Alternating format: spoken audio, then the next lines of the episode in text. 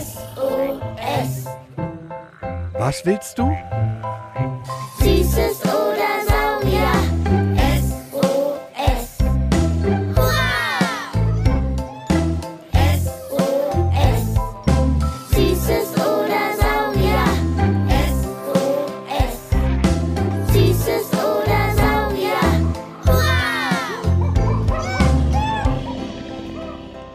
Ein Podcast für alles, was krabbelt, stampft blubbert. und fliegt. Wir haben Süßes. Und wir haben Saurier. Heute mit Achtbeinigen Superarchitekten. Den Spinnen. Sparky, beeil dich mal. Ich will noch den Sonnenuntergang sehen. Und wenn du gleich duschst, pass bitte auf Egon auf. Egon? Wer ist denn Egon? Hat deine Klobürste jetzt einen Namen? Nee, guck doch mal hoch in die Ecke, über der Wanne. Das ist Egon. Ein Weberknecht? Ein Opa Langbein. Das ist das Gleiche. Kanker kann man auch sagen.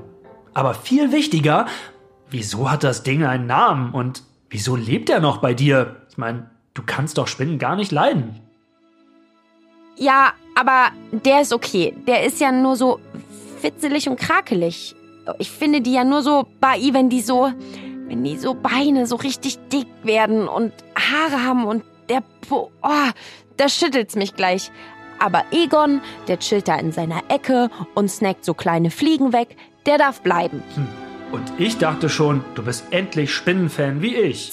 Sparky, träum weiter. Aber wusstest du, dass dein Egon anders als andere Spinnen kein Netz baut und dass Spinnen acht Beine haben? Deshalb sind sie ja auch keine Insekten und Ja, ja, ja, Sparky, los, geh duschen.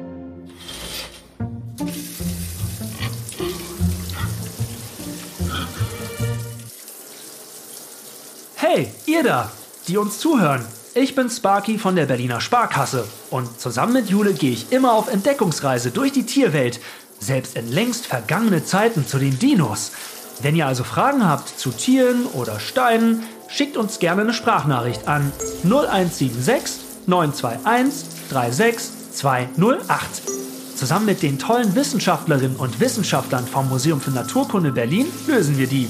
In unserer letzten Folge haben wir zum Beispiel herausgefunden, dass es auch weiße Fledermäuse mit gelben Nasen und Ohren gibt.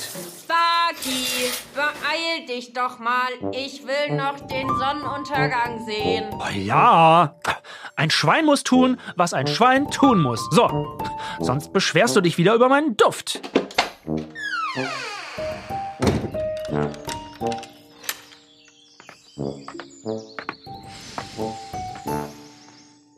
Riech doch mal, Sparky. Es riecht richtig nach Frisch gewaschenem Schwein? Abendluft. Mach mal die Augen zu. Stopp, Jule! Hä? Ein Spinnennetz. Und, oh, wow, was für eins. Das ist ja riesig. Oh, oh, i. Zum Glück bin ich da nicht reingelaufen. Das kitzelt immer so auf der Haut. Jule, fast wärst du der Spinne ins Netz gegangen. Aha. Aber ich glaube, dich hätte sie nur schwer verdaut. Oh, guck doch mal, wie schön sie ist. Ich finde die einfach nur gruselig. Quatsch, die sind super spannend. Das findest aber auch nur du. Nee, auch Mia aus Berlin findet die gut. Warum bleiben Spinnen eigentlich nicht in ihrem Netz kleben? Das ist so eine gute Frage. Los, Jule, lass uns mit Zoologe Jason vom Museum wegen dem ganzen Spinnenkram telefonieren. Vielleicht findest du die dann ja auch nicht mehr so schlimm. Okay. Die Frage von Mia finde ich ja auch ganz gut. Jason, das ist doch der Spinnmann, der so einen tollen Akzent hat, oder? Der aus England. Ja, ja, genau, das ist Jason. Wer weiß, in welchem Netz der gerade klebt. Jule, setz du dich hier hin und schau mal deinen Sonnenuntergang. Ich telefoniere mit Jason und gehe mal auf Spinnennetzsuche.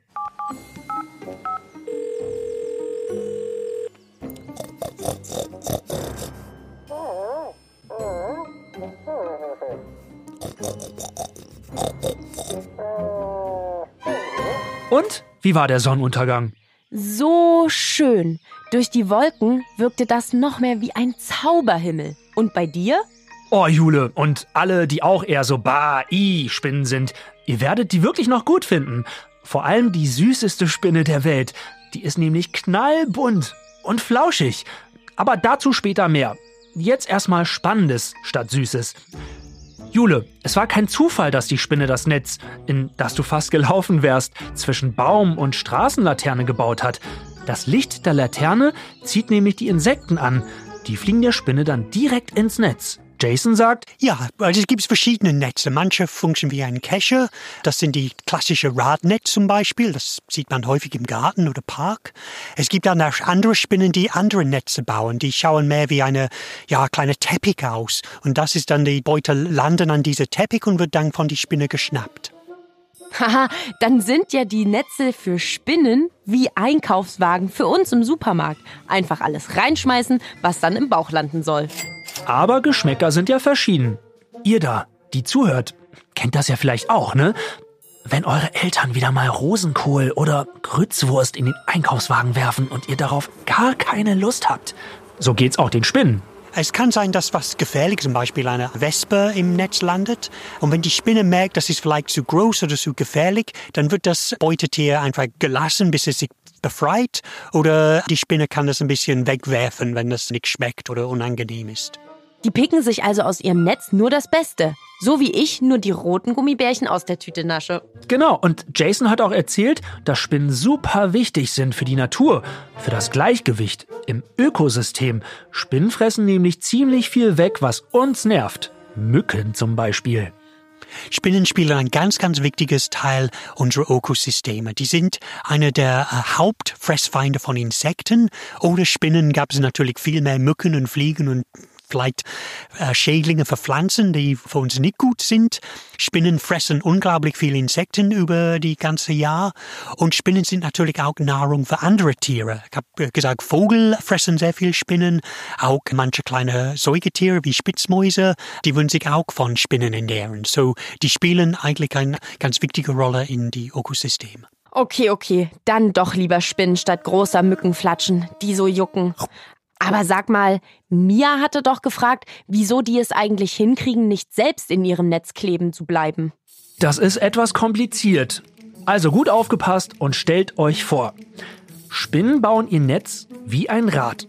So ähnlich wie ein altes Rad von einer Pferdekutsche. Deswegen heißt das auch Radnetz. Die fangen mit einem langen Faden an, den sie zum Beispiel von der Laterne zum Ast ziehen. Dann kommt noch ein kürzerer zweiter Faden dazu. Das sieht dann zusammen aus wie der Buchstabe Y. Soweit klar? Okay, aber ein Rad sehe ich da jetzt noch nicht. Na, das kommt jetzt. Jetzt gehen sie quasi von der Gabelung vom Y immer im Kreis und spinnen weitere Fäden. Ja, zack, fertig ist das Radnetz. Das geht super schnell mit ihren acht Beinen. Dauert nur so lang, als würdet ihr zwei Folgen Sandmann hintereinander gucken. Und dann haben sie noch einen Trick. In dieser typischen Radnetz, es gibt klebrige Faden und nicht klebrige Faden. Und die Spinnen laufen nur an diese nicht klebrige Faden und damit bleiben sie nicht stecken. Nur die Spinne, die das Netz gebaut hat, weiß, wo sie langlaufen muss, damit sie nicht kleben bleibt. Sie hat sozusagen Geheimwege. Aber wenn man eine Spinne nehmen würde und im Netz von einer anderen Spinne würfen würde, wird die Spinne kleben bleiben, weil es landet dann an die klebrige Teile. Schau mal, hier ist noch ein Netz. Und hier geht da noch so ein langer Faden vom Netz aus der Mitte ab. Wofür ist der denn? Das ist quasi die Angel von der Spinne. Denn die Spinne hat das Netz nur zum Jagen und wohnt dort nicht. Sie selbst sitzt in einem Versteck im Baum, in einer Spalte und wartet, bis was ins Netz geht. Die haben tatsächlich eine Pfade, das vom Mitte der Radnetz zu diesem Versteck läuft und dann sitzen die mit ihr Vorderbeine an dieser Faden und wenn irgendwas im Netz zappelt, dann merken sie das und laufen so schnell wie möglich runter und gucken, ob das was zum Essen ist. Darf ich ehrlich sein? Ich finde die ja nicht nur irgendwie eklig, ich habe halt auch ein bisschen Angst vor Spinnen. Mir wurde immer gesagt, ich soll mich vor Spinnen mit Kreuz auf dem Rücken in Acht nehmen. Den Kreuzspinnen, die seien giftig. Keine Sorge, die sind nur giftig für andere Lebewesen. Jason sagt, in Deutschland gibt es keine gefährlichen Spinnen für den Menschen. Also, naja, wobei, also es gibt eine um Berlin drumrum, die könnte es uns etwas, sagen wir, ungemütlich machen. Weil hier im Berliner Raum gibt's der Dornfinger. Und das ist ein Spinner aus dem Mittelmeergebiet, der immer nach Norden ausgewandert ist und für einheimische Verhältnisse, das hat ein etwas starkes Gift und es gibt jedes Jahr ein paar Bissfälle, wo die Leute im Krankenhaus behandelt werden muss, weil sie kriegen vielleicht Schüttelfrost oder Übelkeit. Aber wirklich gefährlich ist es nicht. Aber wie gesagt, keine Sorge. Dornfinger sind nämlich super scheu. Die müsstet ihr schon dolle ärgern, bis sie was machen. Und sie sind auch sehr leicht zu erkennen, haben nämlich einen rötlichen Kopf und ein gelblich-grünes Hinterteil. Aber jetzt mal so in der Welt. Vogelspinnen, die doch auch einige als Haustiere halten, die sind doch gefährlich. Auch das ist mal wieder etwas, das alle denken, aber was nicht stimmt. Vogelspinnen haben schlechte Ruf. Es gibt einen alten James Bond-Film, wo er von einem Vogelspinnen bedroht worden ist. Das ist aber alles Quatsch. Die meisten Vogelspinnen sind für uns ziemlich harmlos. Die haben größere Mundwerkzeuge, die können beißen. Das tut weh, weil die Beißwerkzeuge relativ groß sind. Aber das Gift ist nicht besonders gefährlich. Und damit ihr Vogelspinnen in der Natur trefft, müsstet ihr schon nach Afrika, Südamerika oder Indien reisen, also auch wieder weit, weit, weit, weit weg. Oder aber im Museum für Naturkunde Berlin ist auch eine zum Angucken. Du, uns hat Max noch eine Frage gesendet. Dem ist nämlich neulich etwas passiert. Ich habe aus Versehen eine Spinne zerdrückt bei meinen Großeltern im Garten. Da kam so etwas Gelbes raus. Ist das das Blut von der Spinne? Das ist eine sehr gute Frage. Ich sag nur so viel, das Blut von Spinnen hat eine noch abgefahrenere Farbe, aber mehr verrät euch Jason. Die gelbe Teil ist wahrscheinlich mehr wie vielleicht vom Darm. Die Blut von Spinnen, so wie bei Insekten, ist eigentlich ganz leichter hellblau, weil wir haben Eisen in unserem Blut, deswegen ist unser Blut rot, aber äh, Spinnen und Insekten, Krebstiere haben ein kupferbasiertes Blut und deswegen ist ihr Blut leicht bläulich. Blaues Blut? Dann sind die ja adelig. Eine Frau oder Herr von und zu Spinne.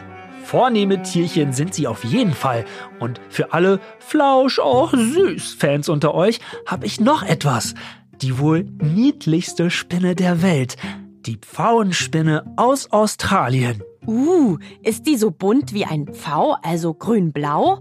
Noch viel bunter. Also zumindest die Männchen. Rot, gelb, grün, pink, blau mit Punkten, Strichen. Ganz verrückt. Dazu sind sie noch flauschig und können sogar springen. Die sind ganz klein, nur 5 mm groß. So klein wie euer Nagel vom kleinen Finger. Und warum sind nur die Männchen bunt? Naja, das ist ein bisschen wie beim Daten, wenn sich zwei Menschen gegenseitig verliebt machen wollen und dann eng miteinander tanzen. Hier ist es die männliche Spinne, die mit ihrem bunten Körper vor der weiblichen Spinne rumtanzt und die beeindrucken will. Oh, guckt euch die unbedingt mal an. Die ist ja echt total niedlich. Verrückt, dass es so bunte Farben auch bei Spinnen gibt. Los, lass uns noch mal überlegen, welche Spinnenfakten unbedingt in unserem Hirnschmalznetz hängen bleiben sollten.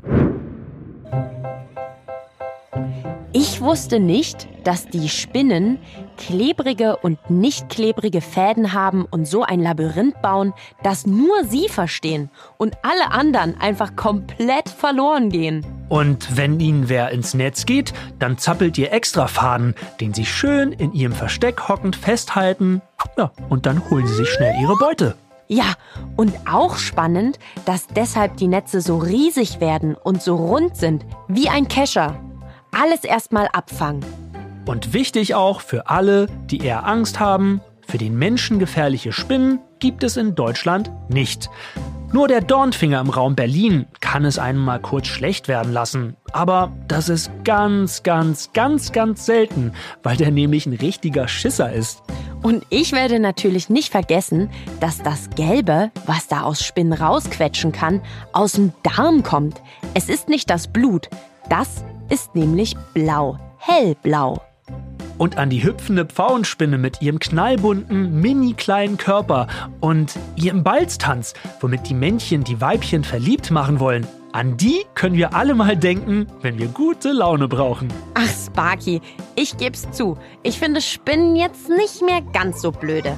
Ich werde auch meinen Opa Langbein, Egon, jetzt nochmal mit ganz anderen Augen sehen. Was für ein cooler, cleverer Typ der eigentlich ist. In der nächsten Folge geht's um das hier.